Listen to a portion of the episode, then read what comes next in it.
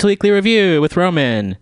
Today it's Friday, November 30th, 2018. Thank you so much for tuning in. We're broadcasting live from the Mission District in San Francisco. We're on Ohlone land. Thank you for listening in.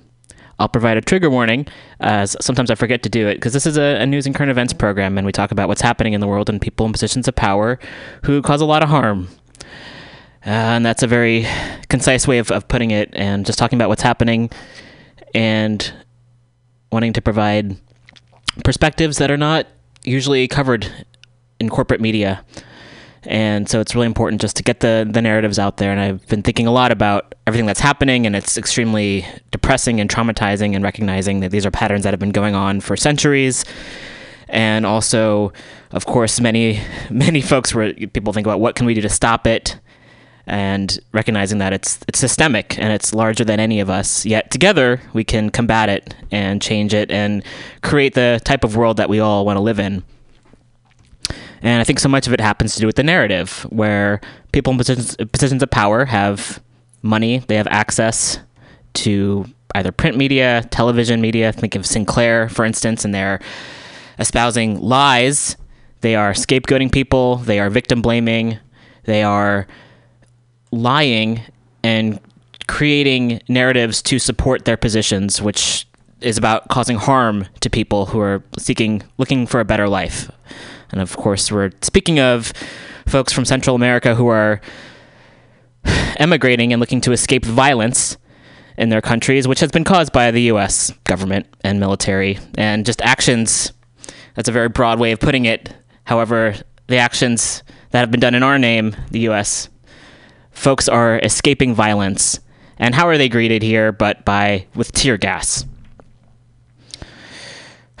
And Sinclair, which is one of the major broadcasting, they the corporation, they own a lot of networks or certain.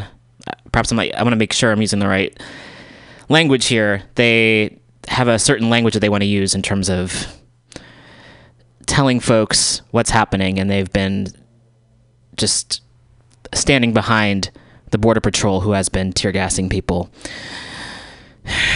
And I feel like it's the there's the violent acts in the first place, which are horrendous, and then there are the folks who defend it, which is also horrendous, and also gets a lot of people on board with that who ordinarily, if they were actually to know what was happening, might not feel that way. And that's I feel like the most scary part are all the folks who are standing by, who are just watching, witnessing, and and accepting it, and supporting it. And so, what can we do to get the narrative out there? How do we amplify and elevate the voices of the folks who are most being oppressed and who are going through this firsthand? So, I've been uh, following some folks online, some folks who are down there. Jesse Sandoval is one, and Jesse called in, I believe it was two weeks ago, to the program. Maybe it was last week. It's been a long week. It's been a long year. It's hard to keep track of the times of maybe it was even last week. I don't. Maybe it was. It's. I'm honestly. I. It's been that kind of a year. It's hard to keep track, and so much is happening, and there's so much to comprehend and understand. And it seems like there's one attack after the other every every single day. If it's not a mass shooting, there are swastikas being found in teachers' classrooms on Black Panther murals in LA. Thankfully, that one has already been corrected by one of the artists, by many folks who came through to correct it. And the same thing was kind of happening here in uh, at Clarion Alley in San Francisco, which is an incredible. There's there's so many great murals there, and I think it was a few months ago. You can't quote me on the times now because I honestly can't keep track of the times because things happen so quickly. And folks, thankfully, were able to correct it, but there have been a number of people who have wrote like painted MAGA hats on folks and crossed out Free Palestine and other such just people who have defaced incredible important artwork. And thankfully the communities come together and they paint over it. It's just how fucking exhausting is that?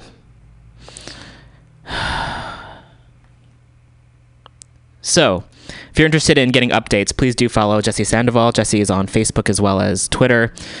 And hopefully, we'll be able to speak with Jesse soon, as well as other folks who are down there, um, just to get updates of what's actually happening and how, and also how folks can support. Because I know a lot of people want to support, and there's also ways that uh, maybe more helpful than others, more concrete than others, and also we have different ac- folks have different access to different resources. So also just wanting to put that out there. Some folks might have capital, some folks may be able to spread the word. Other people can donate items. Uh, lots of different ways to to help out. So hopefully we will be able to share some information with folks uh, later. Open up the show. We are been I've been playing uh, music from JKLM. That's Juba Kalamka and Leroy Moore. Invalidations Volume Two. It's a really incredible album. Playing all the tracks down, and uh, needed to play some again because it's so good. I wanted to share that with folks, and I want to suggest that folks can please uh, support these artists, and you can purchase the album if you go to jubakalamka.bandcamp.com, and that's J U B A K A L A M K A.bandcamp.com. And this is album, uh, it's Invalidations Volume 2, and there's a lot of other great music there as well. So please do support local artists. Really good stuff. Great. Okay, so there's a lot of news articles to get to. Um I usually get depressed when I read them because they're sad and uh, it's upsetting. And also, there's positive things that are happening too. Um, well, th- there are. There really are. There's a lot of folks. There's folks going on strike. There's folks uh, uniting. Uh, folks protesting. There was a big uh, protest at PG&E recently because of the the fire and how PG&E is like, oh, we don't want to be held accountable because we're a big company, and that's what big companies do. Then they, they, they don't get held accountable. Big companies like PG&E, big banks, they get bailed out while people don't. It's just how things are. I often wonder what if there are some outer space beings listening in and if they would understand. I mean, there's a lot of things to listen to. I don't know why they would choose this necessarily, but they'd be like, "Wow, Earth is Earth is a mess," or maybe not the planet. I mean, the planet's turning into a mess due to capitalism and in humans and uh, etc. However, it's uh, things seem really backwards. Speaking of backwards, there's another story I may or may not get to. Uh, Denver paid cleanup company forty, for, excuse me, not forty, four hundred thousand dollars to help in ho- houseless sweeps, and we know that same thing's happening here in San Francisco. And folks, when I mean, hopefully things will, with Prop C passing, there'll be more funds being put towards helping folks get housing and ser- access services. However, when Prop Q passed, that was I guess last year, uh, it really authorize more sweeps to happen, which is just disgusting.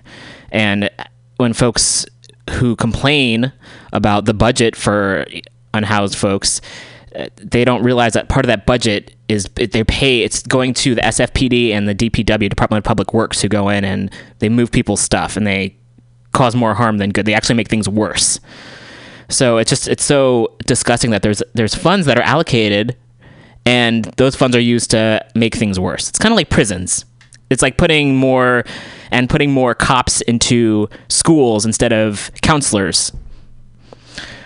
Ugh. Anyway, um, yeah, that's just it's the world that we live in. So what are we gonna do about it? How do we fix it or make it better? Or at least witness what's happening so we can acknowledge that it's happening because there's a lot of fucking gaslighting that's going on.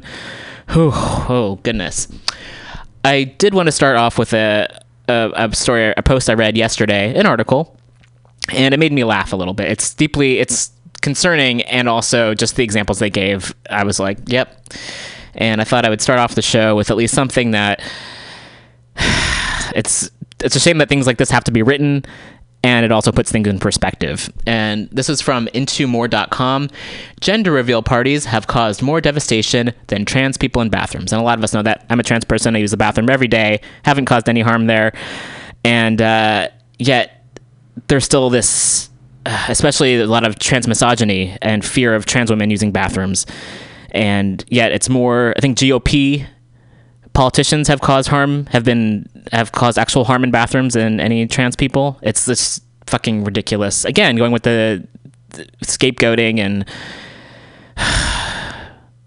instead of holding people accountable who caused the harm, it's making life difficult for other folks who are just wanting to live their lives. So, I'll get to this article here, and this was written by Katie, or excuse me, Kate Sosin, and this came out on October 12th, 2018.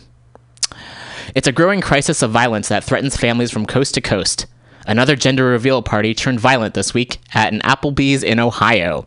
Police are investigating after a party of 20 people exploded blue confetti poppers outside the restaurant and then started a brawl when they were asked to clean it up, according to Fox 8 Cleveland.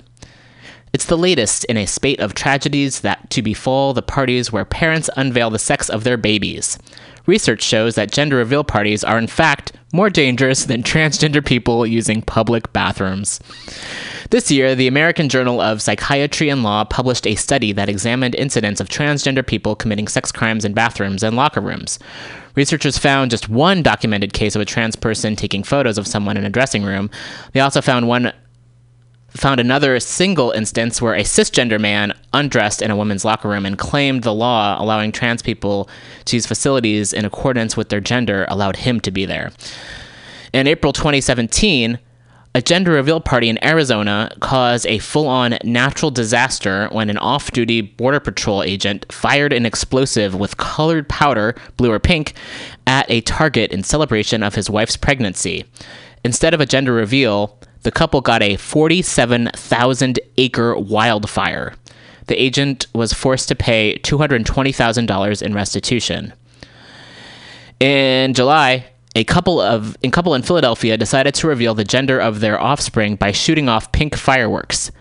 That literally exploded in the faces of their guests when they misaimed the fireworks and sent everyone screaming. Do we need to hear the audio from that? Because I'm feeling like folks might be curious about it, and it's it's here. So let's let's hear what that sounds like. It's a minute long. So we see uh, some people here. They're firing the fireworks. All right, the fireworks are going in the air. We see some smoke, and then they're coming down, and oh, it kind of hit the cameraman or the camera person, and now they're like, oh, it's a bit wobbly. And let's see. They have uh, some words here. I know this is not the most important thing that's happening in the world, but if you can't laugh at dumb cis people, then you know, gotta gotta give us something to do, right? It's got to give us some kind of break. And it says here the couple lit the explosives atop a flimsy clothes drying rack about 50 feet from friends and family. But when one of the fireworks fell onto the lawn, it sent people running for their lives. Wow. There's more footage of it. No children were injured, but a few adults suffered minor burns. And it says, Good luck being parents. All right, I just, yeah, just needed to share that. In May, a baseball themed gender. Oh, that's already, there's already so many things that are wrong with all of this. In May, a baseball themed gender reveal went terribly wrong when the expectant mom pitched a blue powder filled baseball toward the father to be, but missed and hit grandpa in the face. In June, an expectant father in New Jersey broke his ankle when he kicked a football that exploded with pink powder to reveal he and his wife were having a girl. They have a video for this as well. I I can't watch it. Things got really trashy in Texas this spring when a gender reveal party littered up a park and then blamed the wind for the mess. Oh, you wind. I'm so angry at you, wind. Ugh. Police in Australia are investigating two incidents of gender reveal burnouts, or spinning a car's wheels to create smoke in the color pink or blue that threatened public safety, one in May and the other in October. The latest, captured on video, left smoke, burning rubber, and flames in its wake. And they also have a video of that, which I'm not going to watch. Of course, some gender reveals are dangerous, but don't end with damage. One family in Louisiana celebrated their gender reveal by hand feeding an alligator a watermelon full of blue jello. It's moments like this that I wish there was a video camera in the station so you could get my expression to fully just grasp how I feel about about these people. They have a video of this one as well. As I see the the still frame is people gathered around an alligator. Late last month, a Virginia trans student was left in the hallway during an active shooter drill while students were put in sex segregated locker rooms and staff debated where to place her. In November, Massachusetts, okay, so this already happened. Uh, so thankfully, folks voted um, on the referendum on trans rights, and so which will keep public accommodations protections for trans folks including bathroom and locker room protections. So again, if you want to read this article and watch any of the videos, it's at Into More and is written by Kate Sosin. And that's S O S I N. So it's just I I appreciate that. I really do. And hats off. I know a lot of folks raising kiddos. Uh, many folks who are raising their kids in a non uh, non-binary way. Um, they're using they pronouns. Uh, I really, I think that's awesome. I know plenty of folks who have chosen specifically neutral, gender neutral names, and I think that's really awesome. So it's not easy to raise a kid in this world, and the the least you can do is at least give them the option to decide who they are. We should do that for everyone. So that's pretty awesome. Um, also, I'll start off with another. I'll continue on with another positive news article that's maybe happened once in this show in the past. It happens sometimes, and again, I guess a lot of the times these positive news articles are really when uh, we prevent something bad from happening, or something that was bad happened is no longer happening, or protections are put in place for people that should be there, should have always been there. So I recognize that, um, and it's really important to celebrate these things because uh, a lot of folks put a lot of work and time and energy into into this, and it's it should be noted too that as horrifying as a lot of things are right now, there's also good things that are happening. It's important to to think about. I was gonna say something else, and I don't know what that is. So, oh yeah, originally when I started the show, we did a lot of articles. I read a lot of articles about different states um, that were either decriminalizing or legalizing uh, medical or recreational marijuana. And don't talk about that so much anymore. Par- partially, I just don't necessarily engage in it with it anymore. Um, I too, of course, think it should to- be totally, um, completely legal. And the first thing that should be done is that everyone who's been incarcerated for it should be get out of jail, and they should also get reparations for that for the time they've spent. So that was one thing where it's like, oh, great, now this this state has legalized it or decriminalized it, and again, it's it's a positive story, and it's also like, why was it illegal in the first place? And we can all look at the history of that, where it's locking folks up, especially uh, people of color in this country. okay. That's that's history. That's history in this country, and uh, I wish it was taught more. Okay. Difficulty with segues here. All right. Next up, an article. It's uh, EuropeanInterest.eu. I haven't been to this website before. However, uh, Interact, which is uh, an intersex organization, uh, helps with a fight for intersex rights, uh, posted this recently, and I was like, yes, good news. So this came out November 27th, 2018. Um, MEPs call for full protection of intersex people's rights. And this is by European Interest, I guess is the name of the site and they have uh, written the story. And there's a photo with a lot of folks holding signs, protect intersex children, and the the O the or the flag sign, uh, the flag uh, group photo for the Intersex Awareness Day, October 26, 2018, at ILGA conference in Brussels. Civil liberties MEPs urge the European Commission and member states to put measures forward for protecting and promoting the rights of intersex people in the EU. They denounced that intersex children still face human rights violations and genital mutilations in the EU, and that intersex variations continue to be treated as diseases, despite the lack of evidence supporting the success of medical treatments in the long term. They also demand more flexibility in birth registration procedures and facilitating the change of names on identity cards. Intersex individuals are born with physical sex characteristics that do not fit medical or social norms for female or male bodies. These variations may manifest in primary characteristics such as the inner and outer genitalia, the chromosomal and hormonal structure, and or secondary characteristics such as muscle mass, hair distribution, and stature. And there's a whole there's this is just the there's a whole I mean we're humans they're scientific there's a whole it's to even condense it in that way it feels like it's there's a lot more to say about it. I'll, I'll, I'll that's my interjection. In a resolution adopted with 30 votes to 7, the committee stressed that intersexu- intersexuality should no longer be dealt with as a pathology and called on member states to pursue the removal of the category of gender incongruence in childhood in the International Classification of Diseases of the World Health Organization. MEPs condemn the high prevalence of sex normalizing treatments. The fact that they even call it that, it's just ugh, normalizing. Um, treatments and surgery, despite not being medically necessary in most of the cases, and encourage EU countries to follow the example of those, such as Portugal and Malta, where these surgical procedures are banned. The text denounces that surgeries are often performed on intersex children without their prior personal, full, and informed consent, and underlines that genital mutilations can cause lifelong consequences such as psychological trauma and physical impairments. The resolution underlines the importance of flexible birth registration procedures for intersex children.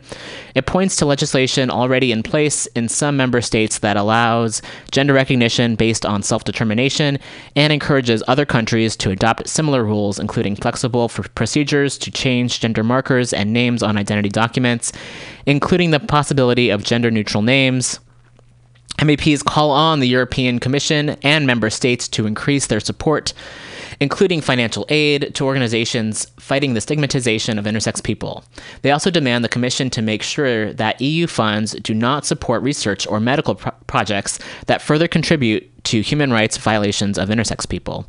The draft resolution notes that gender recognition based on self determination is only possible in six EU countries, while many member states require sterilization to allow legal gender recognition and will be put to a vote by the full House during the January plenary session in Strasbourg, following a debate with Council and Commission representatives hope that goes well. And it's also just so fucking bizarre that we live in a world where some people say that they have control or say over someone else's bodies, and folks need to advocate for that. It's just, oh, well, glad it's a step forward, and that that, that is happening.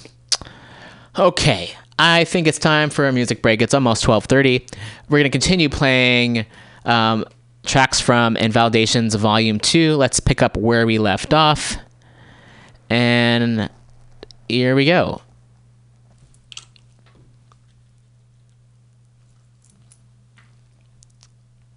Check out this bizarre. Ha ha ha ha ha. Check out this bizarre.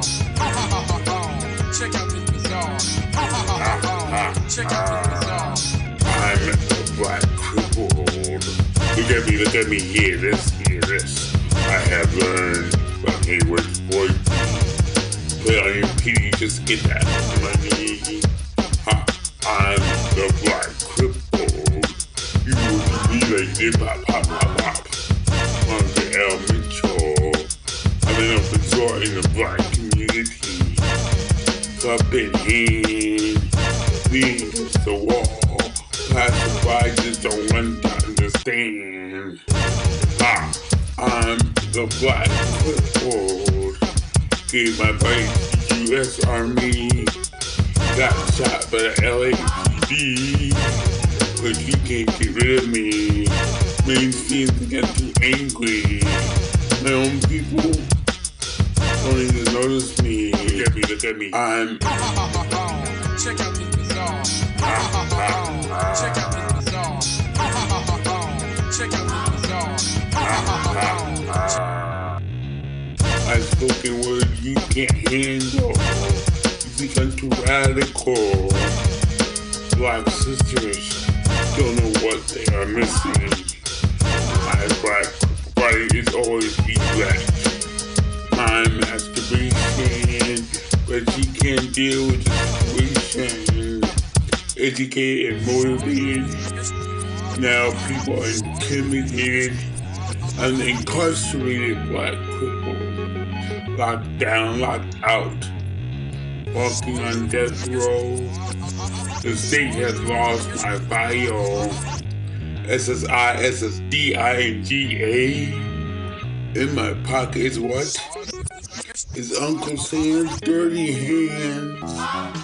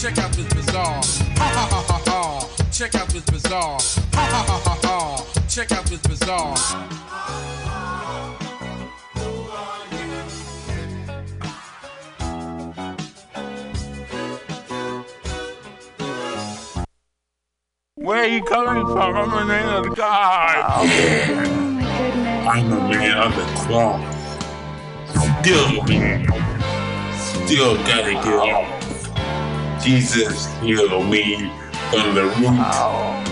Cause I wanna eat you up like forbidden fruit. Bust that cherry and drink the juice. Being disabled. I'm afraid of sin. Let me go all the way and kick over the pain. Cause he is getting relief by skin. Releasing certain things that I thought was dead. Jesus, get out of my head. Cause I'm ready to go in. Cause I'm ready to go in. Cause I'm ready to go in. Give me strength. Oh my goodness. Oh, Come on, give me strength. oh oh my goodness. Oh, Live my not in the groin. Talking to my loin. It's you that I want to join. Take off this white collar. And I'm hopping in bed. Please break me back fast. So I need to get fed. Come on, give me strength. oh my goodness. Oh, Come on, give me strength. oh my goodness. Oh, It ain't a question of pleasing me. It's more a question of what's um of what's morally right. I do know my Bible, sir. On the night of their betrothal, the wife shall open to the man as the furrow to the plow, and he shall work in her in and again till she bring him to his fall, and rest him then upon the sweat of her breast. Oh. Good Bible. All right, and welcome back to the weekly review. Again, that's JKLM Invalidations Volume 2, and you can find that album at jubakalamka.bandcamp.com. So, we've seen a resurgence in fascism uh, around the world, and we can perhaps get lessons from history about how to stop it and how folks can fight back.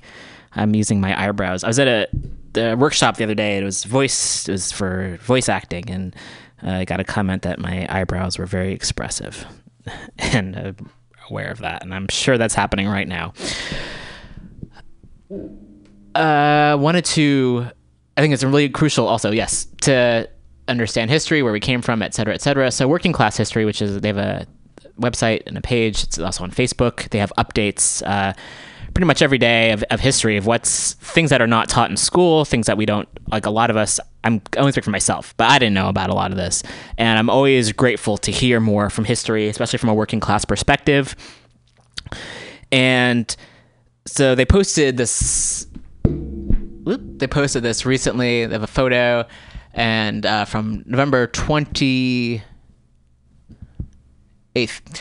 Uh, on this day, November 28th, 1919, Faye Schulman, photographer and Jewish resistance partisan, was born in Lenin, Poland, which is now Belarus, in 1942. The Nazis murdered 1,850 Jews in the Lenin ghetto, leaving only Faye and 25 others alive, making Faye take and develop photos of the massacre. Covertly, she made copies of the photographs for herself. She soon fled and joined the oh, excuse me, um, partisan resistance, serving as a fighter and nurse. While on a raid in Lenin, she and well, on a raid in Lenin with her unit, Faye managed to retrieve her camera equipment and then began documenting the resistance movement, developing her photos under blankets. I want people to know that there was resistance. Jews did not go like sheep to the slaughter. I was a photographer. I have pictures. I have proof. Faye survived the war and currently lives in Canada. For more of the updates, you can check out instagram.com forward slash working class history.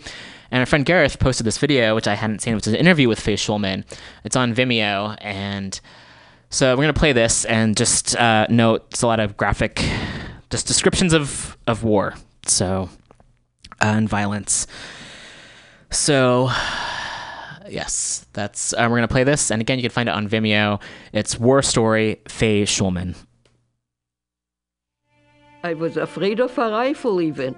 I remember when a Polish officer came to our house to take some pictures and he left the rifle in the corner. My mother used to say, Don't go to this room. There is a rifle. It might fire. Now the rifle is my pillow. And, and I had to learn how to take apart because it would roast. So it has to be at night. It gets damp. It gets it would get roasted. So every morning I had to take apart the rifle and to clean it and to make it dry. So I now the rifle is my whole life. It changed. This is the first picture that I took when I joined the partisans. I am here. This is me and um, and I'm the only girl here. They had huge barracks, so all five thousand were taken away into the barracks, surrounded with around the barrack with heavy artillery, and and they put the barrack on fire, and all non-Jewish population, whoever was was uh, different religions, mostly mostly Belarus, um, and they uh, put the barrack on fire, and they burned them alive, five thousand people. This is the actual grave where my family was killed, and all the people, the Jewish people from our town, were killed. The Nazis took the pictures, and they gave me the film to develop. And I recognized those is when they killed the people, when they liquidated the ghetto and they killed the people in our town in three long trenches. And my family is here my mother, my father, my sister with two children, my other sister with her husband, and two brothers. I saw who died last was a little girl that was my next door neighbor, house also. All a few houses were close to each other, and Hannah Shub was her name. I still remember her name, and she was so beautiful. Whenever I have seen Elizabeth Taylor, I was thinking about Hannah Shub. You see, I, I remember her name because whenever I saw Elizabeth Taylor, then her name came up to me. And after 70 years, that's why maybe I remember still her name. She Mm. was so beautiful. She was shot in the last transport. It was a shock. It was a shock. This is it. I say to myself, here, I have it. I have it. So that's why I have the picture because it was so close to me, so dear to me that I had to hide this. When I developed, I made an extra copy for myself, so I will have a, a, a document. I will have to, something for me to see. I didn't think that I will have to show to other people what happened at that time. I just was crying and I, I lost my family. I'm alone. I'm a young girl. What shall I do now? Where shall I go? What shall I do? Two babies. They took two babies to have fun, walked in in the backyard, three of them, three Nazis. I have seen it with my own eyes. They tore the babies apart. An arm, uh, an arm, a leg, or what the, the head, and they threw high in the in the air, and another Nazi was aiming to get the part, if he will get it. Is this a way? Uh, is this humane? Babies, and my family is already killed, and I am alive, and I wanted to live. So, how, in order to live, I have to help the army. I have to help the soldiers. I have to be a soldier. I had an order with another guy, a partisans, to go to a special place to a other another um, um, group to deliver some messages. It started to rain when we left, and it was pouring. And before we left, my commander said it's safer to take a little boat and to go to the other place by boat because very close around are all the Nazis and we might be attacked or we might meet a, an ambush. So it would be safer in a boat. And we came, we made it, we came to the right place and we had to go out from the boat. So he says to me, You know what, Faye? I will go out first and I'll pull in the little boat so you won't have to go uh, into the water up to your waist. He was a nice guy. So I said, Okay, whatever he said, okay. I, I'm dripping with water anyways, I'm wet anyways. So, so he walks out first, and as soon as he walks on the ground, he steps on a mine, and the mine exploded and he was torn to pieces. I couldn't find his body, and I was left alone now in the woods, nobody around, all, all by myself, surrounded with Nazis all over. By the way, I was told that uh, if you want to sneeze and you are close to the Nazis, so the partisans teached me what to do. And if you will sneeze loud, they can hear you and they will know where you are because we were, we were maybe a, only a few feet away. So try, rub your nose and you won't sneeze loud. You will only sneeze quietly. All right, so that was War Story Faye Schulman. And you can find that on Vimeo.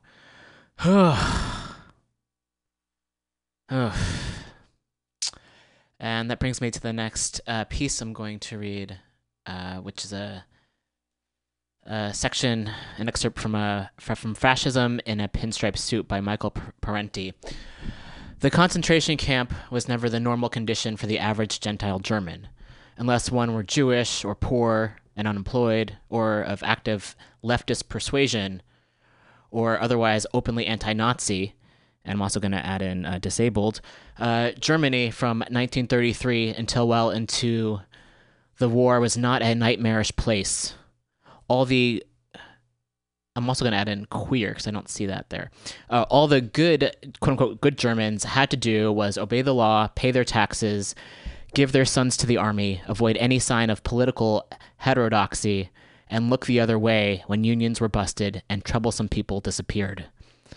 Since many middle Americans already obey, the law, pay their taxes, give their sons to the army, are themselves distrustful of political heterodoxy, and applaud when unions are broken and troublesome people are disposed of, they probably could live without too much personal torment in a fascist state. Some of them certainly seem eager to do so. And again, that's uh, from Michael Parenti, Fascism in a Pinstripe Suit. And it's, I mean, we're, we're really seeing it firsthand what's happening with uh, the the families being torn apart, the folks in their so-called camps, people who are incarcerated. Also, something we haven't haven't spoken about recently on the show that I can remember is that the a lot of the activists in Ferguson have been are being killed, and they're they're dying under they say mysterious circumstances, but we all know that if you it's that's not likely. So we'll get to that. I mean, I wasn't um, uh, hadn't pulled that up just yet. So I want to make sure I get to that. And since I'm talking about it now, I want to make sure that it's coming up next. There's a few more pieces we'll get to, and then we'll have another music break. Ugh. So, thanks again for folks listening to Mutiny Radio. There are plenty of shows here every day of the week. If you're interested in having a show here of your own, you can do so.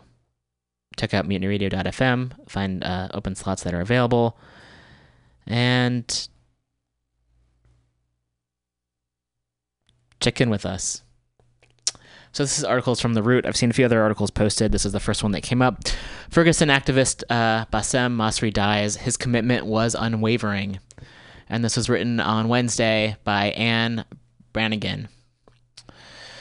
Activists and members of the media are posting tributes to Bassem Masri, a Muslim Palestinian American civil rights advocate and Ferguson, Missouri activist whose death was announced on Tuesday. Uh, Masri, who live streamed the 2014 protests in Ferguson following the death of teenager Michael Brown, was remembered as a passionate, committed soldier in the fight for social justice. With his death, Masri is the fourth Ferguson activist in as many years to pass away. Masri's family shared the news of his passing on Facebook Tuesday. A gentle man who was fierce when he faced injustice. Faizan Syed wrote of Masri, who he credited with helping to unite the fight for black liberation and Palestinian liberation. We ask everyone to pray and make dua for Bassem and his family. May Allah accept his sacrifices for justice and overlook his flaws and mistakes. Syed added, the, the causes and circumstances of Masri's death are still unknown. Tributes to Masri poured in from people who worked within or covered the Ferguson uprising, which protested police brutality in the St. Louis area after Michael Brown was shot and killed by police officer Darren Wilson. Masri would live stream the protest in and around Ferguson and St. Louis. People who knew him described Masri as being an essential, fearless voice in the movement. And they, the article contains uh, several quotes from people, several uh, posts uh, three other Ferguson activists have died since the protests, including Edward Crawford and DeAndre Joshua, whose deaths were both ruled suicides. In 2016, Darren Seals was found dead in a burning car, six gunshot wounds riddling his body. His murder is still unsolved. In addition, Danye Jones, the son of activist Melissa McKinnies, was found dead hanging from a makeshift noose in October. When police considered Jones's death uh, while while police consider Jones's death a suicide, McKinnies says her son was lynched. Before passing, Masri had his sights set on political office. Just three months ago, he wrote on Facebook that he intended to run for Missouri State Representative in 2020. My allegiance is not for sale, Masri wrote, adding that it was a time for a new chapter in Missouri politics. I would like to help out the other state representatives that work that work tirelessly to get justice for the voiceless. Memorial services for Masri are scheduled to be held, and this, I believe, was the. It says today, according to the family, and since this article um, was posted, uh, so this was past Wednesday. so, wanting to to share that.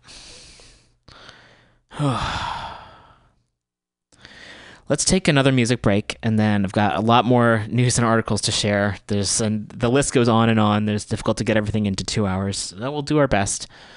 And uh, so the song is called "If Only Jeremy." is labeled or stigmatized by another group that has the actual power to enforce that stigma upon you. Um, the dangers are the dangers are far-reaching. As an African American male, you know one incident with the cop. If the cop actually so chooses to handcuff you and take it to that next level, because harassing you is one thing. Putting handcuffs on you and throwing you in the back of the car is something else. Beating you in the car, beating your ass, and then taking you to the station. If only if, if only if, if only if Jeremy, Jeremy, let's talk. It's okay, you can't walk. Jeremy, let's talk. It's okay, you can't walk. Let's go deeper. Go, no police watching us like a hawk. You got the wheels and got the cane. You and I let them talk. Put your manhood aside. If you and I's gonna drive. Before we go out that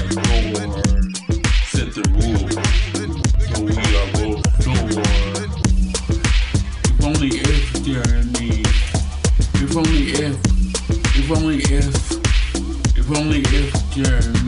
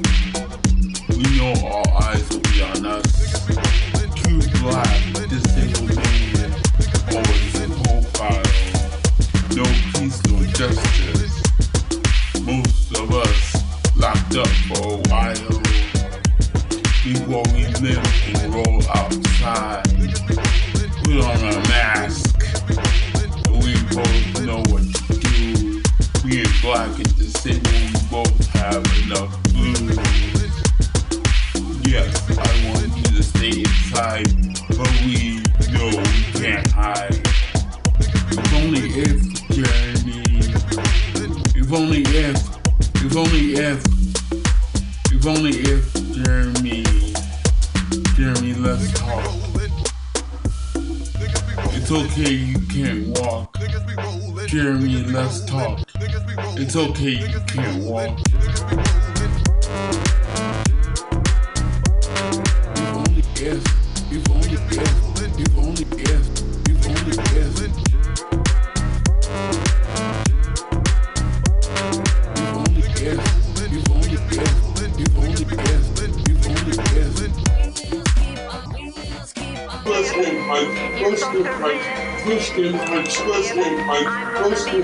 But there have to be some sort of changes when it comes to police officers handling people with mental disabilities. The first instinct cannot always be and should not always be to shoot to kill. It's insanity.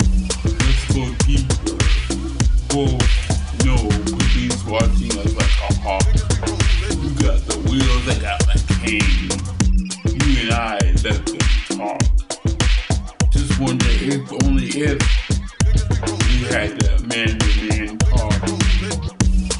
Could that have stopped that neighbor from making that call? I gotta go make sure I'm not too late to prevent another black disabled man taking a deadly fall. If only if, Jeremy. If only if. If only. If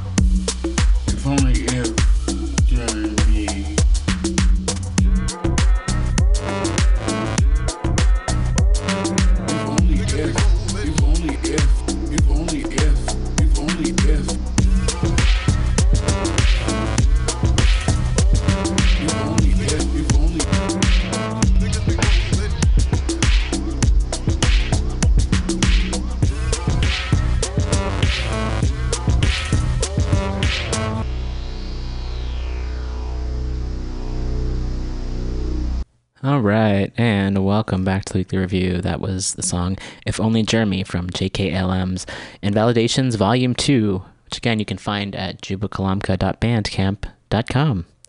Got a lot more stories for everyone. Hope you're having a good time listening. I don't know if it's be I don't know. I can't say. It's well, with information we can create solutions and work together it's also really cool just to understand what's happening in the world. A lot of, I mean, a lot of this I'm learning as I read it, and uh, it kind of forces me just to grapple with what's happening and also just think about what's happening in so many places and connect the dots and to understand what's happening simultaneously. So there was the the really big uh, general prison strike that happened it was in September, August and September, which feels like a very long time ago. And a great place to support and to find about ways to support folks who are incarcerated is the Incarcerated Workers Organizing Committee. And if you go to incarceratedworkers.org, they have a lot of information there, different local chapters, campaigns that are happening, news, resources, as well as phone zaps. Phone zaps are a great way. You call up prisons, you'd be like, why are you such a dick? Well, you don't not okay. That's an exaggerate. That's you could say that. Not no one's stopping you. Um, oftentimes you say, "Hey, why are you mistreating these prisoners, or why aren't you allowing them to get books or food, uh, or see people that they love?" There's a lot of there's a lot of things that are wrong with prisons. Most things are. I mean, it's anyway. whew. They also can provide scripts, so you don't necessarily go off the cuff like me. Although if that's what you do, that's I, I'm not here to judge and there's ways to get involved. You can also donate. So yes, incarceratedworkers.org. And so it was a really great resource. It is a great resource, and I was checking in a lot as far as the strike was going to find ways just to support um, them and uh, share news of what was happening. And so this article came out uh, earlier this week on November 28th. Um, women declare hunger strike in UK immigration prison. Release us and close this place down. Over 40 women in Yarls, Yarls Wood Immigration Removal Center have gone on hunger strike protesting against a charter flight tonight that will take traumatized women back to Nigeria. This is for immediate release. Women on hunger strike in Yarls Wood, release us and close this place down. Over 40 women in Yarls Wood Immigration Removal Center have gone on hunger strike protesting against a charter flight tonight that will take that will take traumatized women back to Nigeria. Women from many different countries including Bolivia, China, Ghana, Malawi, uh, Mauritius, Nigeria, Romania, South Africa, Tanzania, Venezuela and Zambia have come together to take this action. A case currently in court of people known as the Stansted 15, who blocked a charter flight from taking off in on March 28, 2017, has brought to light this t- the terrible brutality of these pre-booked flights. People are scooped up, sometimes regardless of the status of their legal case, and forced onto planes to fill seats. One of the women in the All African Women's Group, a self help group of women asylum seekers and refugees, was on the flight that was stopped by the Stansted 15 uh, last March. She says, I've lived in Britain for almost 30 years and have indefinite leave to remain. Yet I have taken. Yet I was taken from my home to Yarls Wood and put on a flight within six days, despite my lawyer's protests to the Home Office. I was so so thankful to the young people for stopping this flight. They saved mine and other people's lives. Women in Yarls Wood are also protesting appalling conditions inside.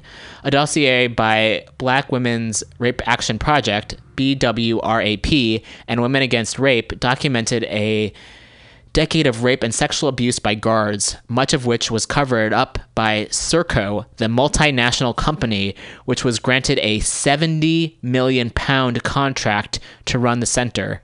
Christine Case died there in 2014 due to lack of medical care.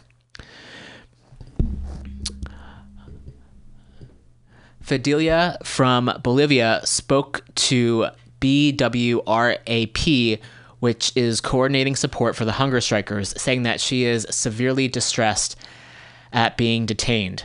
I came to the UK for safety as my life was threatened by drug gangs after I spoke out. I've been in the UK for over 11 years. I'm a cancer survivor and I need to see a specialist, but all I've been given is paracetamol. I've been held here for seven months for no reason. Another woman commented, We haven't had the chance to have a proper legal process. The Home Office has been refusing evidence and documents and want to send us back without even looking at our cases. Being here is mentally disturbing. Everyone is damaged physically and emotionally.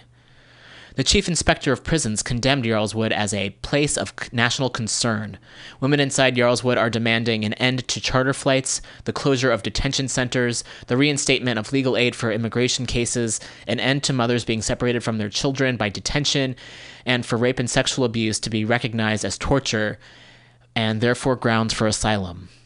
Uh, women who are available for interviews, please call Crystal, and the phone number they have is 07456 525 227. And you can also contact the Black Women's Rape Action Project at Crossroads Women's Center, which is at 25 Wolsey Mews in London, Northwest 5 2DX. The phone number is 020 7482 2496 and on Twitter at BWRAP1. And you can, you can find this article at incarceratedworkers.org. Gosh, okay. it's difficult to do a, a radio show and want to take moments of silence all the fucking time. I will take a sip of water, and we do moments of silence here. I'm not against that at all. Silence is sometimes it's needed.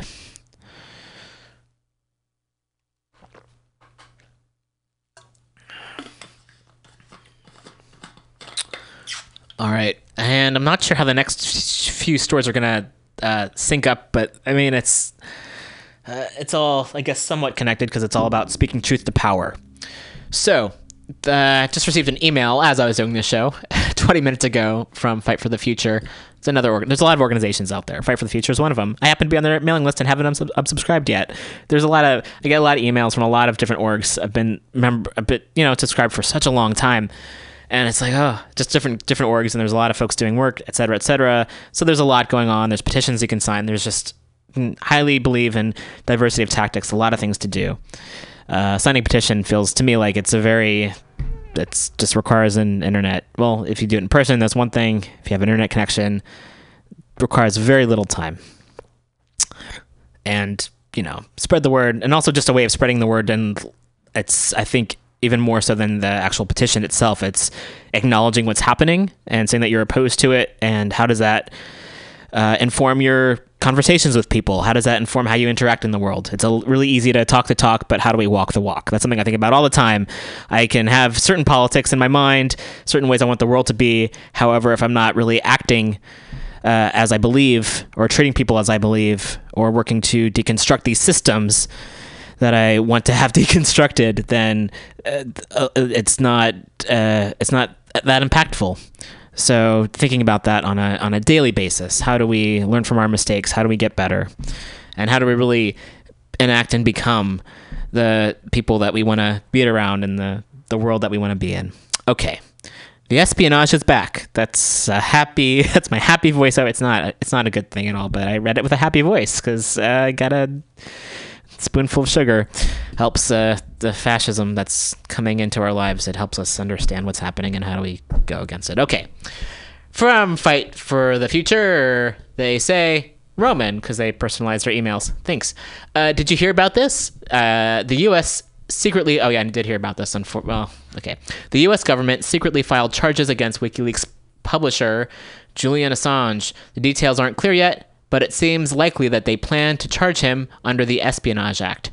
Let's be real, there are plenty of good reasons to be highly critical of Julian Assange, I agree, but charging him under the Espionage Act specifically for the act of publishing leaked documents poses a major threat to press freedom.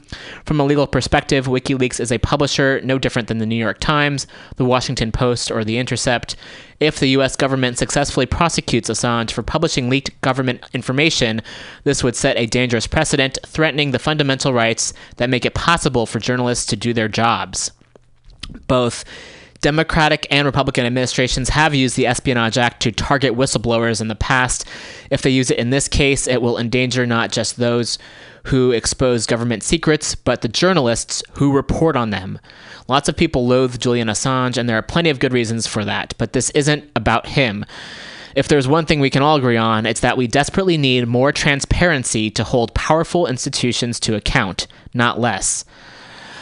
We're not asking you to defend Julian Assange or WikiLeaks. We're asking you to show up for press freedoms that are fundamental to a free and open society. And they have a link to the petition that you can sign, which I've signed. I think I shared it on Twitter. You can also follow me on Twitter. I don't have very many followers. Uh, at R O M A N R I M E R. Follow me on there. And I've signed this. I think I shared this on Twitter. I'll, I'll share it right now on Facebook. And so, folks, if you're following us on Facebook, it's uh, facebook.com forward slash weekly rev. It's called the Weekly Review on Mutiny Radio, is now the, the name of it, the page. So it'd be e- easier to distinguish because there's a few other weekly reviews out there. We share a lot of news articles on there. I don't get to all of them on the show. And uh, so if you miss some, or if there's other, if you would like to learn more, check it out. All right, so that's that. Got that one. All right, next up. All right, we've got a lot going on here. From the San Francisco Examiner, Friday, November 30th. That's today. Um, but this article came out yesterday on November 29th, written by Michael Torin. Protesters call for public takeover of PG&E, shut down CPUC meeting. Protesters calling for the public takeover of PG&E shut down a California Public Utilities Commission meeting in San Francisco Thursday morning in an act of civil disobedience. Following the public comment portion of the meeting, at which a dozen or so protesters spoke about PG&E's safety record and its role in wildfires in 2017 and 2018, demonstrators began loudly chanting and holding up a banner to prevent the meeting from continuing. California Highway Patrol officers escorted several protesters from the auditorium. One person had to be dragged from the room, although no arrests were made. They have a photo here. At least one protester was dragged out of the room, and they have a person who's sitting on the ground. Uh, we need the public to be in control of the utilities, not these profiteers who don't give a damn about the people they're killing in California. Steve uh, Zeltzer of United Public Workers for Action said during public comment. We have a phone call, so we're going to take that. Mutiny Radio. Hello? Hello there. Uh, is Common Thread on today? It is. It's happening from 3 to 6 p.m. today. Thank you so much. You're welcome. Yes, uh, following this show, Women's Magazine with Global Val at 2 p.m. and then Common Thread Collective from 3 to 6 p.m. They've been doing it, the show now, um, for a very long time, years and years before I got here. Um, I think back during the Pirate Cat days they started. And they've been on Fridays. They've been taking every other week ish off. And so they will be there today, here today. So come by the station. Also, the station's a great place to come hang out. Uh, around the corner of 21st and Florida. And Common Thread Collective is a really great place where you can share your music, your poetry, spoken word, talk about politics, whatever's going on. Uh, a lot of great folks coming through. It's always a good time. Music. Did I mention music? Music's like a main thing that happens. It's really great. It's uh, I feel like one of the few as s- more and more smaller art space spaces and individual small businesses get closed down, especially art spaces. It's really crucial to keep spaces like this open where folks can just come in. You don't have to pay anything. You just come in and you can share your art. That's pretty beautiful. All right. Excuse me. All right. Uh, I'm burping. That's what I'm sharing with the crowd. Excuse me. Okay, moving along with the article here. And uh, we'll say, since we are talking about Mutiny Radio, if you'd like to support the station, please do. Uh, mutinyradio.fm. That's how we stay open. We have rent here, so uh, all the, fo- the all the shows here we contribute.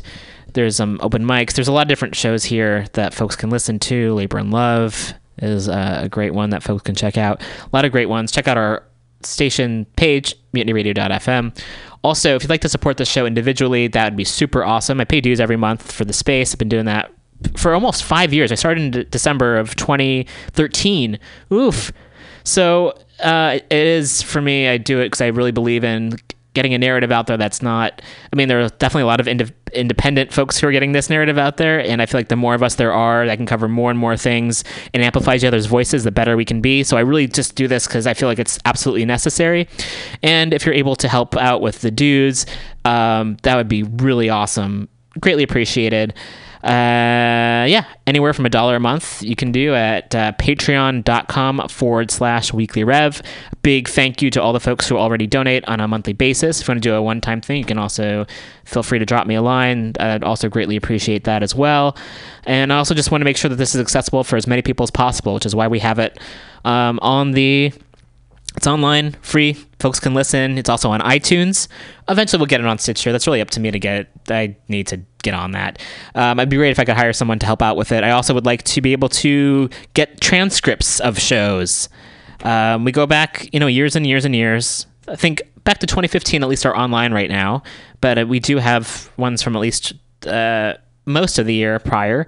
And I also would like to get uh, translations of them. So there's a lot I have in my mind. I'm putting it out there. I haven't made much of a movement on it, but I am putting the word out there. Folks would like to help, like, and also if we can raise enough funds, um, I can hire someone to help with that, and that would be super great. I would love to be able to do that. So putting it out there, help out if you can, spread the word, etc. I know there's so many organizations to support, so there's there's a lot going on. So uh, yes. Moving along, we're going to continue this article, and then we'll take another music break. This uh, continuing from the Examiner from the 29th of November. We need the talking about PG&E here. Uh, we need the public to be in control of the utilities, not these profiteers who don't give a damn about the people they're killing in California. Steve Zeltzer of United Public Workers for Action said during the public comment Utility executives should be in jail for what they've done. They've lied to the people of California and they continue to kill people. Another speaker pointed out that the 2016 Ghost Ship fire, the deadliest fire in Oakland's history, killing 36 people, resulted in criminal prosecutions, but many more people have died in wildfires in recent years. CAL FIRE investigations of the deadly fires that devastated towns in Northern California in 2017 found that 16 were caused by PG&E's equipment and transmission lines. The cause of other lines in the region, including the most recent Tubbs fire in Santa Rosa, have not yet been determined, although many speculate PG&E is to blame there too. PG&E was found responsible for the 2010 natural gas pipeline explosion in San Bruno that killed 8 people and injured many more. People across Northern California were forced to endure smoke from the fire for two weeks, said Esther Goolsby, an organizer for Communities for a better environment. Particularly vulnerable were black, brown, and low income communities who face the brunt of the Bay Area's pollution every day. After the meeting resumed, CPUC ordered PG&E to implement safety recommendations outlined in a report from the agency's Safety and Enforcement Division. The CPUC initiated this proceeding after the pipeline explosion in San Bruno occurred to determine whether PG&E had an adequate has an adequate safety culture, said CPUC President Michael Picker.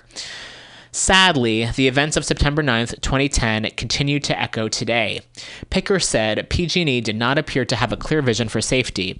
He said he would open a new phase in the in this proceeding to examine their corporate governance and to determine the best path forward for Northern California to receive safe electrical and natural gas service.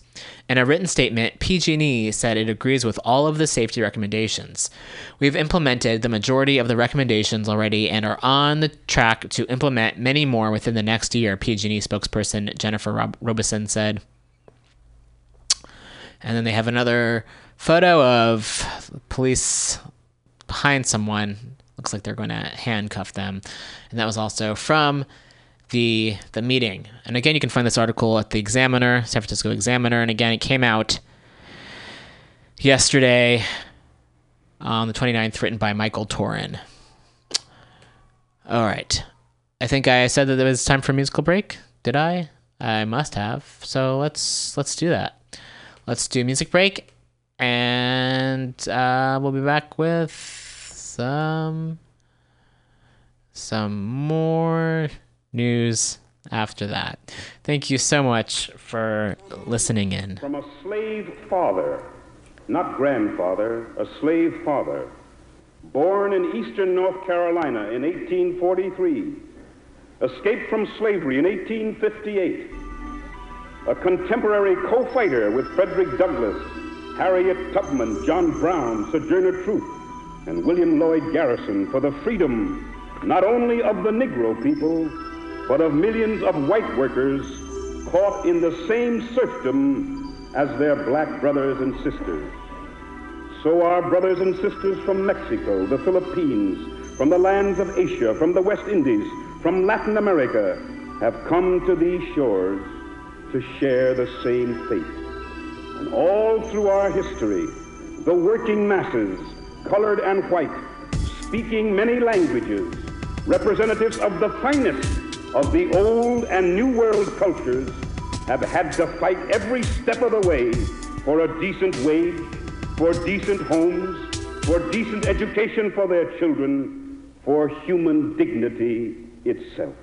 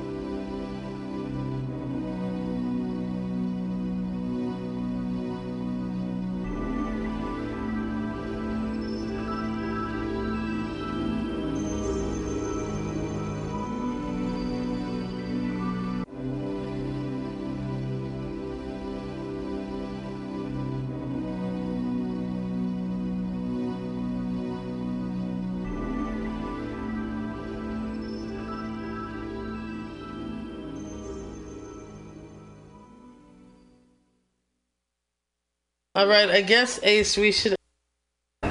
Muy buenas Because tardes a what todos. Uncle Leroy really Eh, wants mi is nombre es audio. David Vázquez.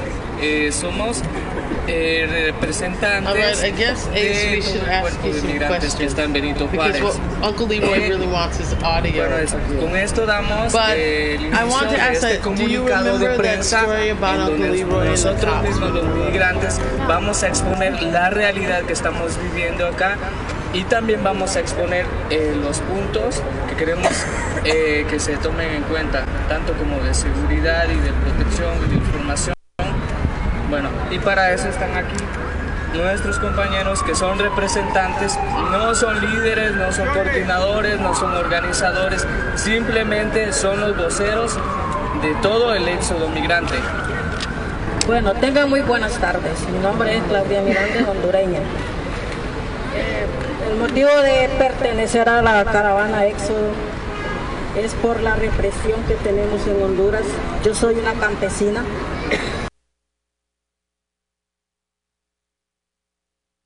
Uh, hey there. Uh, welcome back. This is Roman here. Uh, please do pardon the pause here. We're playing a video uh, from the Migrant Exodus press conference in Tijuana. Uh, and this was, I believe, from yesterday. I want to make sure I've got the correct info here. Uh, it's posted by Jesse Sandoval, originally uh, Matt Ginsburg. Uh, Jackal looks like this is the name J A E C K L E, and it's in Spanish and they have English subtitles. And so I'm gonna most likely just rewind to the beginning, and I'll be speaking. Uh, my apologies. Over, I'll speak. I'll speak the English subtitles. Um, so folks, uh, under, uh, so folks who speak English uh, will also understand what's happening. Yeah, uh, that's yeah. Okay, that's what we're doing here. I have to make an executive decision. uh, so, yes. And again, this is posted. We just posted it on the Weekly Review website as well, I believe. Facebook.com forward slash Weekly Rev if you would like to watch it yourself. All right. So, uh, this is again the Central American Exodus press conference. Uh, this is from the 28th in Tijuana. Muy buenas tardes a Good todos. afternoon, everyone. My Eh, name mi is, uh, David. Vázquez.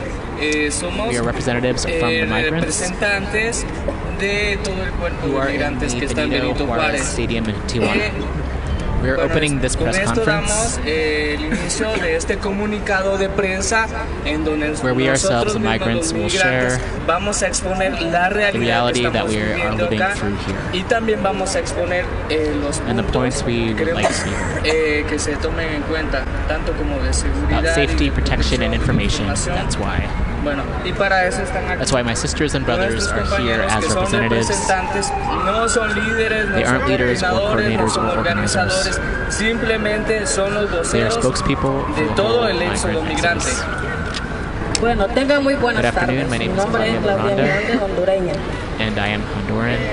El motivo de The reason I am la in caravan slash Exodus es por is la because of the repression we have in Honduras. Yo soy una campesina, I am a campesina.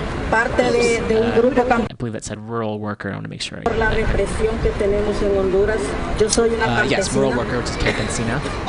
I am part of a peasant group in Honduras. Out of necessity, we decided to occupy some land. hemos tomado la decisión de entrar a un terreno y tal vez así podernos eh, instalar las familias que no podemos tener acceso a compra de terrenos por la corrupción, por la violencia. Sin embargo, he sido reprimida también por defender nuestros derechos que se nos fueron violados en las votaciones. Nosotros estamos aquí no porque nos gusta, ha sido un camino terrible. No queremos actuar como estamos actuando, sino por la desesperación. Y no queremos regresar a nuestros países, porque si regresamos somos personas muertas, tenemos familia, necesitamos seguridad. Necesitamos We need to be también que treated nos like traten people. como personas. No somos We are not delincuentes, criminals. somos personas que queremos seguridad. We're Y people por who eso want hemos safety. venido desde nuestros That's why we left países. our countries. Porque allá no Because if we podemos speak up hablar or ni defend our defender nuestros rights, derechos porque ya because there, if we amanecemos speak en for una defend our bolsa rights, negra. we'll Y es end up por in eso a que black hemos bag. venido. That's why we've come. Este, nosotros lo que, este éxodo lo que está solicitando es que se detengan las Stop the deportaciones arbitrary, arbitrarias, involuntary, manipuladas Two, for United States President 45, we ask for a more efficient asylum process since everyone has a right to ask for political asylum. Three, we also ask for the formation of a commission by the incoming Mexican government to negotiate a permanent solution for those who want to stay here. Four, make public the names of those deported because they're deported and their families here don't hear anything or know what happened. Five, for there to always be human rights presence during all detentions to protect migrants' rights. Bueno, caballeros, Good buenas afternoon. tardes. My name is Mirna. Mirna. Mirna Yolanda Contreras. My life may be at risk because I speak the truth riesgo, ¿verdad? Porque yo hablaba la verdad. Y yo hablaba la verdad de lo que ha about what is happening in my country. en mi país. Ha estado pasando There have been many deaths. muchos muertos, han habido. Cuando nosotros no We didn't elect a president in our está en nuestro country. En ningún momento, yo siempre I always said it, and if I die for it, God bless. Pero yo siempre he dicho, en ningún momento At no moment have I elected him as a citizen.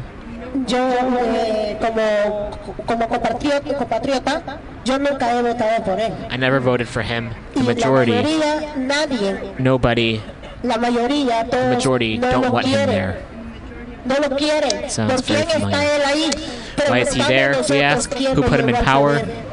Y ha llevado más en He has put my poor people into more crisis. no soy ninguna representante, I'm not a protester, líder, yo no soy nada. a leader, nothing. soy un inmigrante más. I'm just another migrant with hunger and need. I am hungry. yo perdí a mis hijos por la pobreza. I lost my kids to poverty. Yo no tenía ni I don't even have a place to stay in Honduras. Hace tres años salí de Honduras three years y he ago estado and have aquí been en in México y me acompañé con la caravana. And I joined in with the caravan. Yo lo que digo es a Donald I Trump ask que por 45, favor, please, in the name of Jesus, que le toque el corazón, let your heart be touched. que tiene una You have a mother. es de sangre y You have blood, flesh and hueso. All of us have a heart for human beings. todos somos seres humanos. Le pedimos ask other countries for help. Que por favor pedimos socorro, Help. porque aquí We estamos arriesgando más nuestras vidas. Hemos salido huyendo de la violence in our violencia y de todo de nuestro país. Por We ask the favor, pedimos al your heart be presidente que se toque el corazón y que agile eso lo que es el asilo político. process. Hay niños inocentes que necesitan ser ayudados. Hay niños, hay personas que están There's desapareciendo children. en There's el amor del. Señor. La tierra Dios la puso para que todos moráramos en ella. For all of us to Hoy live es on. cuando se necesitan los países que vengan a all of us socorrer a todos los migrantes que estamos sufriendo y no estamos sufriendo porque queremos, estamos sufriendo por la necesidad. No estamos durmiendo en los puentes, no estamos durmiendo en las calles, no estamos aguantando hambre y frío dealing with hunger and cold by porque choice. realmente nosotros querramos, sino porque It's lo because we need to for our necesitamos families. sacar nuestra familia adelante y el And Sunday was a peaceful march. señores, que es una marcha más pacífica. Muchas personas, Many people- many people lost focus because they see no help. ayuda, no, no, nadie los socorre. Nobody helps them. And out of need, they ran. Porque saben que tienen a su Because they know familia their family allá in en Honduras Honduras is hungry. aguantando hambre y salieron supuestamente para trabajar And they y darle left de to work comer. and to be able to feed them. Lo que pasó el, el domingo, What happened on lo que Sunday pasó el domingo fue la necesidad Was the del need of the pueblo Honduran hondureño. people. Es la necesidad y el hambre que the need and hunger that we carry. All of this is public, the way my country is. país? Mi país está My country is practically at war. My people dying. Mi gente está muriendo. Yo no My soy people are dying. política. I'm not a politician. no voy por I don't support política. any politics. Pero sí miro la But I do see the reality país. of my Sí country. miro la que hay. I see the need. Estas son mis These are my words. Muchas gracias. Thank you. Okay, so, um, wow. I'm going to uh, share this video once more, um, just to make sure I got it on the the right page here. Uh, if you go to the weekly review webpage, if you go to facebook.com forward slash weekly rev, just posted this video now. Uh, again, it's in Spanish and there's English subtitles please do share that around please it's really important to get the narrative going on of what exactly is happening that's incredibly crucial so folks really have an understanding of what's happening. It's 131. We've got about 20 more minutes on the show. Ugh, goodness. There's there, there's a lot. There's a lot. Recognizing that. There's a few more pieces I wanted to read before we end. I also know there's been a hell of a lot, so I appreciate folks listening in and I get that there's a when you listen in, especially if it's not live, you get to pause it. You can even pause it now and listen in at another time if you're interested in listening li- li- la- la- la- listening to previous shows. check out mutinyradio.fm under the archives, the pod podcast list, the archives. Uh, I've spoken with a lot of great folks over the years. Really great interviews with uh, community organizers, activists, and artists. We've had some live music in here. Uh, really inspirational conversations with people. I do a lot of listening, a lot of learning, and I'm grateful for all the folks who have come in and all the folks who will come in in the future. Folks who have called in, folks who have been able to come in in person. There's there's so much going on out there. all right moving along there's there's a, there's a lot going on i also i used to live in new york and uh, wanted to just also um, share this event that's happening there tomorrow on saturday december 1st from 1.30 to 4 o'clock p.m. at the Flatbush Library at 22 Linden Boulevard. It's an emergency town hall, white supremacy and gentrification in Flatbush. Join the Washington family and your neighbors to talk about strategies to fight gentrification and white supremacy in Flatbush. We believe that fighting gentrification, racism, police violence, and white supremacy is a fight we all, longtime and new residents, communities of color, and white communities, low income to middle class people, must be part of. For more information and to RSVP, uh, you can email b4g at equalityforflatbush.org. Again, that's b4g at equalityforflatbush.org or uh, 646 820 6039 is the phone number. Uh, on November 9th, Anne Marie Washington, a Caribbean woman, was beaten and stabbed near Church Avenue by a white assailant hurling racist and sexist insults. Only through the community pressure ha- was the NYPD forced to investigate the assault as a hate crime. To date, no one has been arrested for this brutal white supremacist attack. This crime of hate in our community is unfortunately not an isolated incident. It is a statistical fact that racist white supremacy and police violence are on the rise in cities across the country due to gentrification. Gentrification is the deliberate and permanent displacement of low to middle income residents by city government and the real estate industry in order to replace them with residents with more wealth. Since neighborhoods of color are most targeted and impacted by gentrification globally, we believe that at its core, gentrification is white supremacy.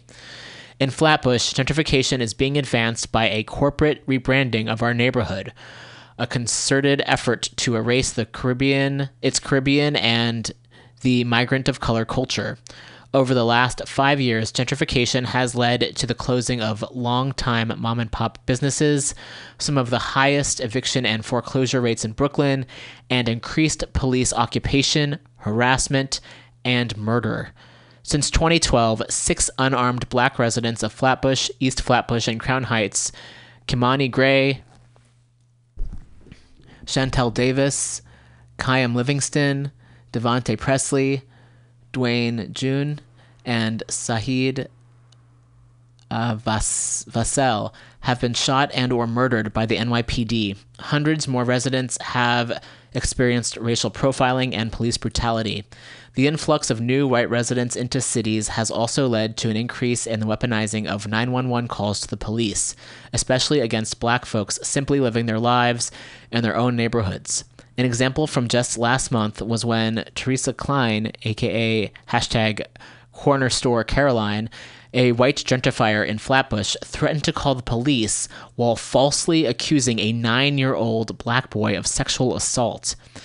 If you believe, as we do, that fighting gentrification, racism, police violence, and white supremacy is a fight that all of us, long-time and new residents, communities of color, and white communities, low income and middle class people, must be a part of, then join us on Saturday, December 1st. And again, this is happening uh, tomorrow, Saturday, December 1st, 1.30 to 4 o'clock p.m. at the Flatbush Library, which is at 22 Linden Boulevard. And again, for more info, please contact them at b4g and that's the number four B, the number four, the letter G, at uh, equalityforflatbush.org. Deep breath. Whew. Okay. And there's one more article um, gonna get to. I read this uh, yesterday, and I feel like it's. Uh, I occasionally read. I mean, there's a lot of different articles I read here. Some about specific events, some about actions, and this is more along the lines of uh, kind of an analysis of that. Oh, I also read historical facts and uh, try to get in. There's so much that's happening, and also how things are interconnected. And I really appreciated this take on things, and I think it's crucial that we we take a look at it.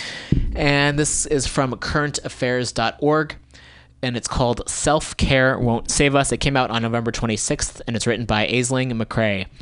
Do it yourself fixes put the burden of improving health on the individual and ignore systemic causes.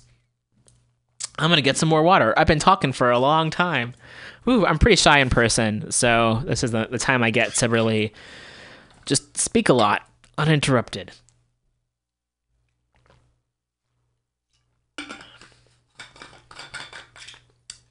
Okay. It is somewhere between 1 o'clock and 2 o'clock in the morning. And as per usual, I am flicking through internet tabs without really taking anything in.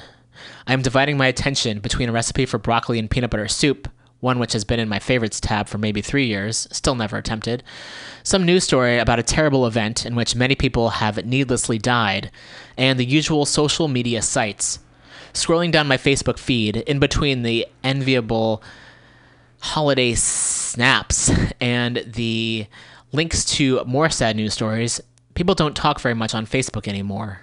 I've noticed. It's mostly a conduit for the exchanging of links. A picture catches my eye. It's a cartoon of a friendly looking blob man, large large eyed and edgeless, wrapped up in blankets. The blob man is saying, it's okay if all I, if all you want to do today is just stay in bed and watch Netflix. I drop my covers, nodding to no one in particular, and flick to a tab with my favorite old TV show. The above story doesn't refer to any particular night that I can remember, but the general theme is one that I've played out again and again. I'm not sure I've ever I'm ever going to make th- that soup. If you're a millennial with regular access to the internet, you've probably seen similar images to the cartoon I've described above. They're usually painted in comforting primary colors or pastels, featuring simple illustrations accompanied by a text in a non threatening font. They invite you to practice, in quotation marks, self care, a term that has been prominent in healthcare theory for many decades, but has recently increased in visibility online. The term generally refers to a variety of techniques and habits that are supposed to help with one's physical and mental well being, reduce stress, and lead to a more balanced lifestyle. It's like if you were w- walking outside in a thunderstorm, umbrellaless, and you walked into a cafe filled with plush armchairs, wicker baskets full of flowers, and needlepoints on the walls that say things like, Be kind to yourself and You are enough, says The Atlantic. Though the term has a medical tinge to it. The language used in the world of self care is more aligned with the world of self help, and much of the advice commonly given in the guise of self care will be familiar to anyone who has browsed the pop psychology shelves of a bookstore or listened to the counsel of a kindly coworker. Take breaks from work and step outside for fresh air. Take walks in the countryside, call a friend for a chat, have a lavender bath, get a good night's sleep. Light a candle. Stop being so hard on yourself. Take time off if you're not feeling so well and snuggle under the comforter with a DVD set and a herbal tea. Few people would argue with these tips in isolation, with a few exceptions. I think herbal tea is foul. We should all be making sure we are well fed, rested, and filling our lives with things that we enjoy.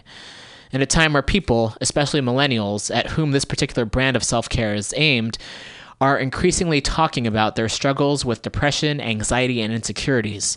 It's no wonder that practicing self care is an appealing prospect, even if it does sometimes seem like a fancy way to say, do things you like. What is concerning is the way that this advice appears to be perfectly designed to fit in with a society that appears to be the cause of so much of the depression, anxiety, and insecurities. By finding the solution to young people's mental ill health, be it a diagnosed mental health problem or simply the day to day stresses of life, in do it yourself fixes and putting the burden on the target audience to find a way to cope, the framework of self care avoids having to think about issues on a societal level. In the world of self care, mental health is not political, it's individual. Self care is mental health care for the neoliberal era. As I write, the UK Prime Minister Theresa May is tweeting about World Mental Health Day and suicide prevention. She is not the only one. Scrolling through the trending hashtags, there are several, one can find lots of comforting words about taking care of yourself, about opening up, confiding in a friend, keeping active, taking a breath. One such tweet is a picture of an arts and crafts seat cut out of a bright yellow circle behind a dull green paper designed to look like a cheerful sun. Printed on the sign are the words, Everything will be so good so soon, just hang in there and don't worry about it too much. All of us have probably seen some variation of these words at many points in our lives, and probably found at least a little bit of momentary relief in them. But looking through other tweets about World Mental Health Day reveals a different side of the issue. People talk about the times they did try to seek help and were left to languish on waiting lists for therapy. They talk about the cuts to their local services, if they're from somewhere with universal health care, or the insurance policies that wouldn't cover them if they're in the United States. They talk about the illnesses left cold and untouched by campaigns that claim to reduce stigma, personality disorders, bipolar disorder, schizophrenia. They talk about homelessness and insecure housing and jobs that leave them exhausted. They talk about loneliness. And in the case of Theresa May, they talk about how the suicide prevention minister she promises to hire will have to deal with the many people who consider suicide in response to her government's policies. These are deep material and societal issues that all of us are touched by to at least some degree.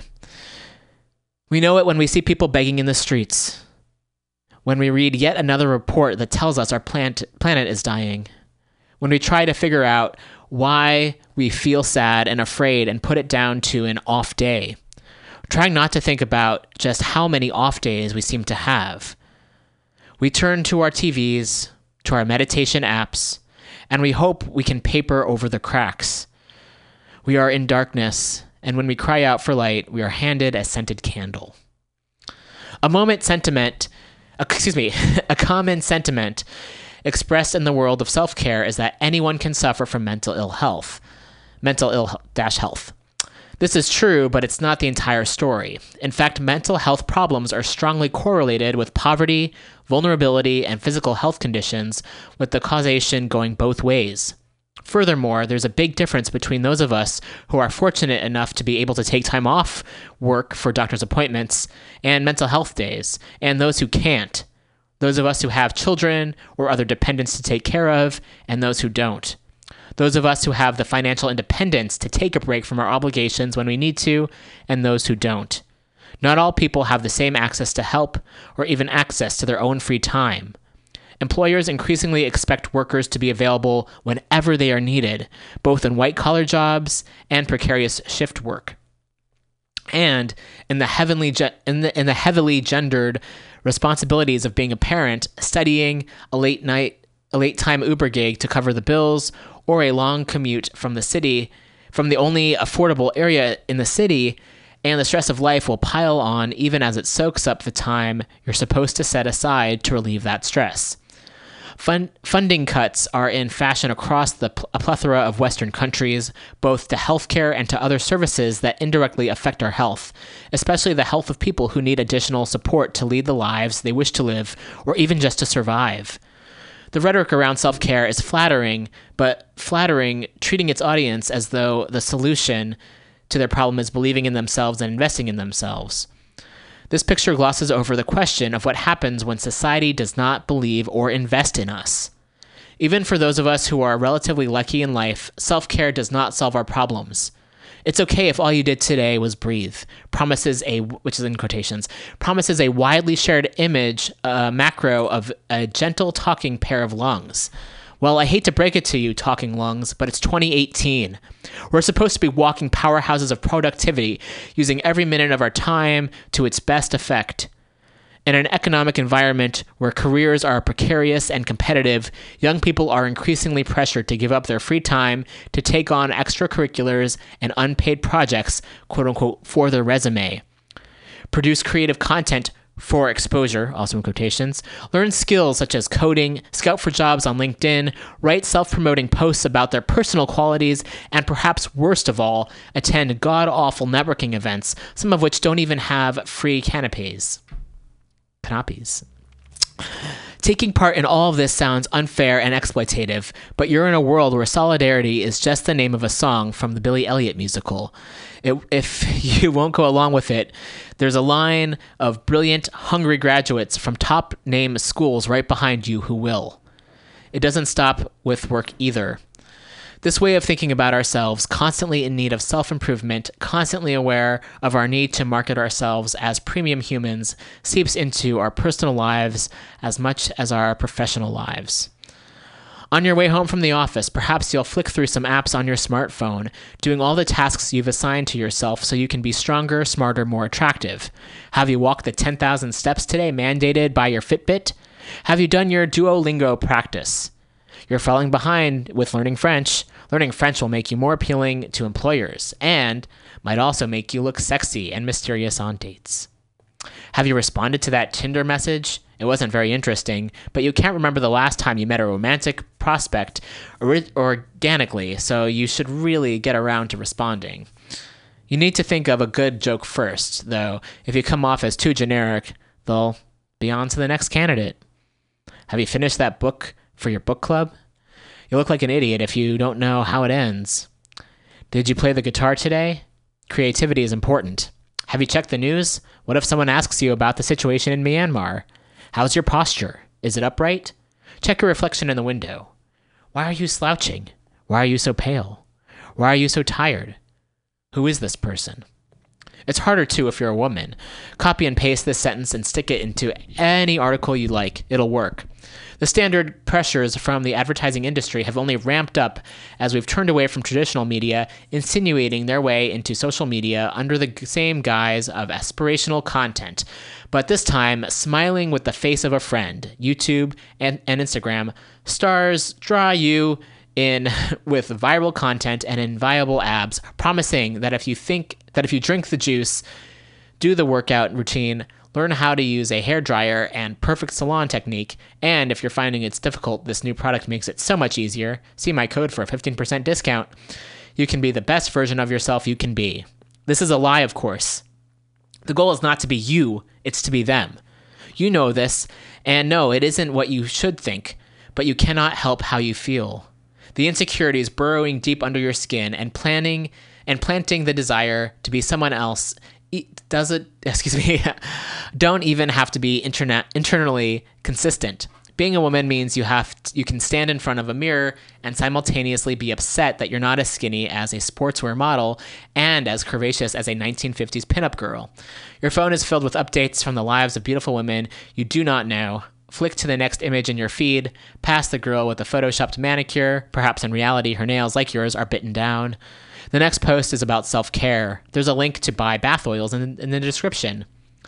Social media sites, on social media sites such as Instagram and Pinterest, pictures exhorting us to uh, set aside an evening to relax, sit alongside images of gorgeous people we will never look like, but will spend hundreds of dollars and hours trying to emulate images of locations we will never travel to, but will keep for years on our bucket lists, images of top 10 lists from successful entrepreneurs whose life advantages and luck cannot be guaranteed, but who we will continue to hold up as experts in how they attained their position in life. Ironically, in telling us to take the pressure off ourselves, self care discourse can feel as though it's doing the exact opposite, adding taking care of our mental health as yet another task to put onto our plates, alongside finding a fulfilling, well paid career, doing overtime to prove our worth, networking to maximize our chance of success, getting to the gym five times a week, finding the perfect skincare routine, practicing an interesting and resume friendly hobby, seeing friends in a variety of glamorous locales, finding a partner, and creating an original yet classic decor theme for our homes. If it's too hard and you need something easier for a little bit, you are invited to seek solace in consumption. Watch Netflix, watch Amazon Prime, put a little more change in the pocket of the world's richest man in exchange for a couple of hours distraction. Get delivery food from an app that uses poorly paid independent contractors. The bulk of them time, the bulk of them time poor, cash poor millennials like you. Squash down the wave of guilt guilt as spending too much money at using services uh, you don't support, at ordering the chicken when you swore you'd go vegan months ago. You're feeling constantly guilty about something or other un- about something or other anyway, so one more thing to feel guilty about barely registers. After eating, you curl up on the couch, hugging your knees with your arms small. You're taking up the most minimal space, even in our darker moments. And I'm also going to comment here. I haven't commented yet. I'm getting really tired of reading. This is a lot longer than I thought it was to read out loud. Yikes. Also, just the use of the, the word dark as something negative is something to look into and to not you not to. Think of other words that can be used. Okay. Whew. Okay. Uh, we feel the need to exist in the most efficient way possible. Why are these why are these feelings familiar? oh gosh, I'm so tired. Are we almost at the end? It's a good article. It's just oh my gosh, there's still so much more to get to.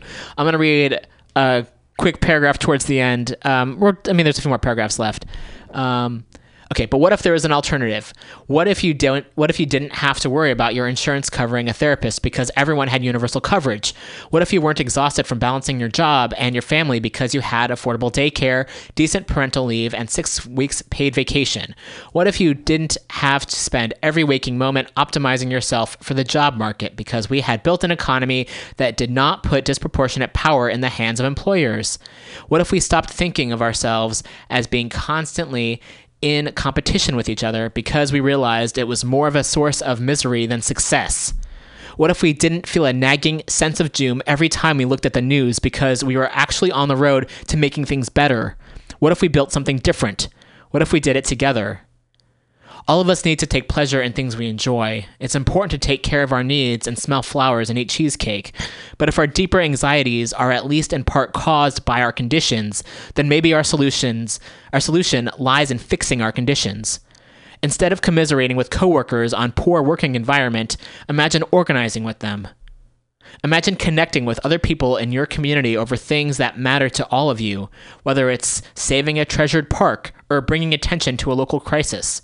Going door to door, meeting people you've been living next to this whole time, hearing their voices, hearing your collective voice get a little louder every time someone joins you.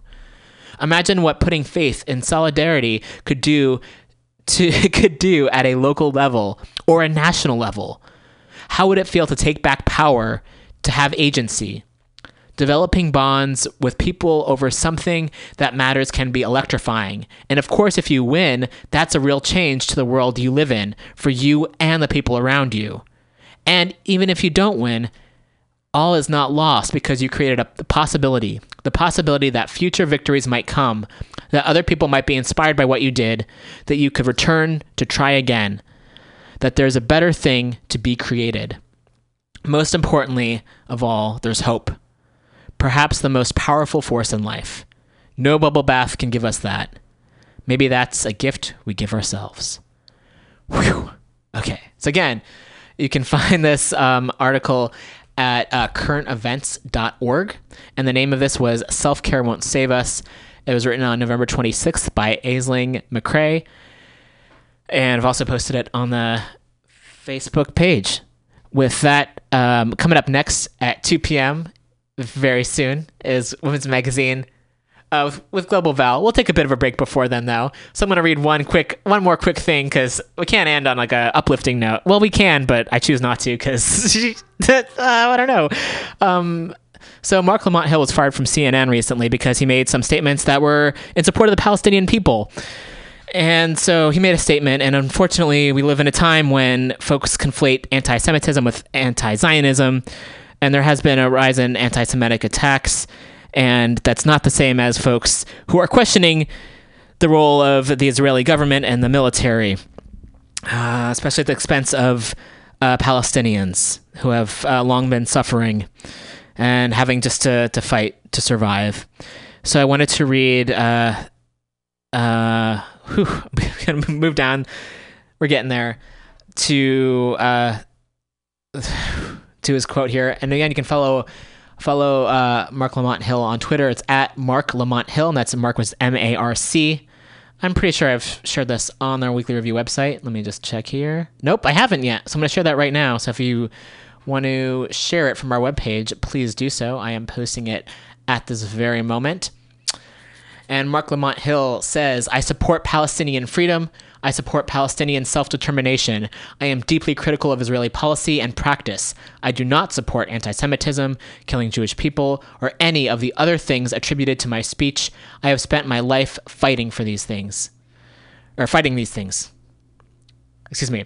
I do not support anti Semitism, killing Jewish people, or any of the other things attributed to my speech. I have spent my life fighting these things. So, again, here we see another f- person who has been fired due to their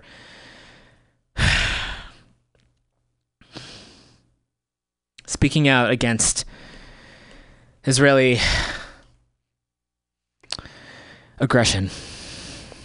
So, ugh, and my apologies on the missing on missing the word there.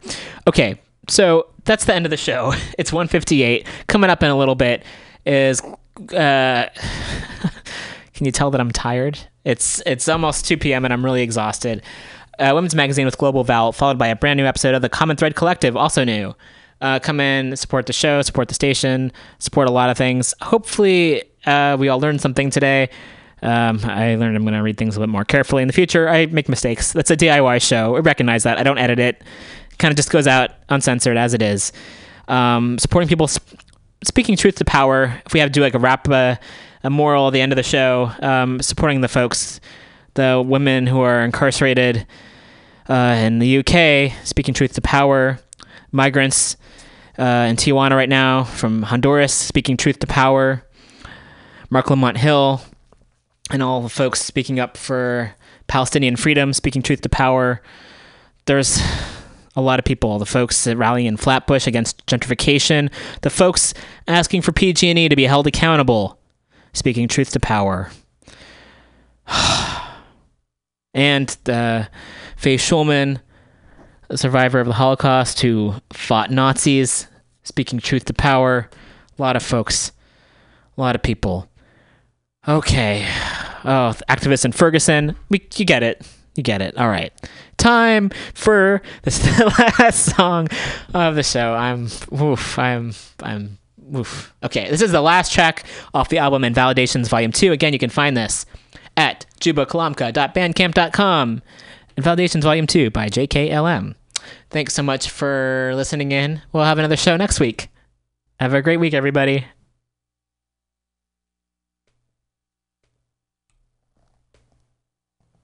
And it's going to take us just a moment here to get started.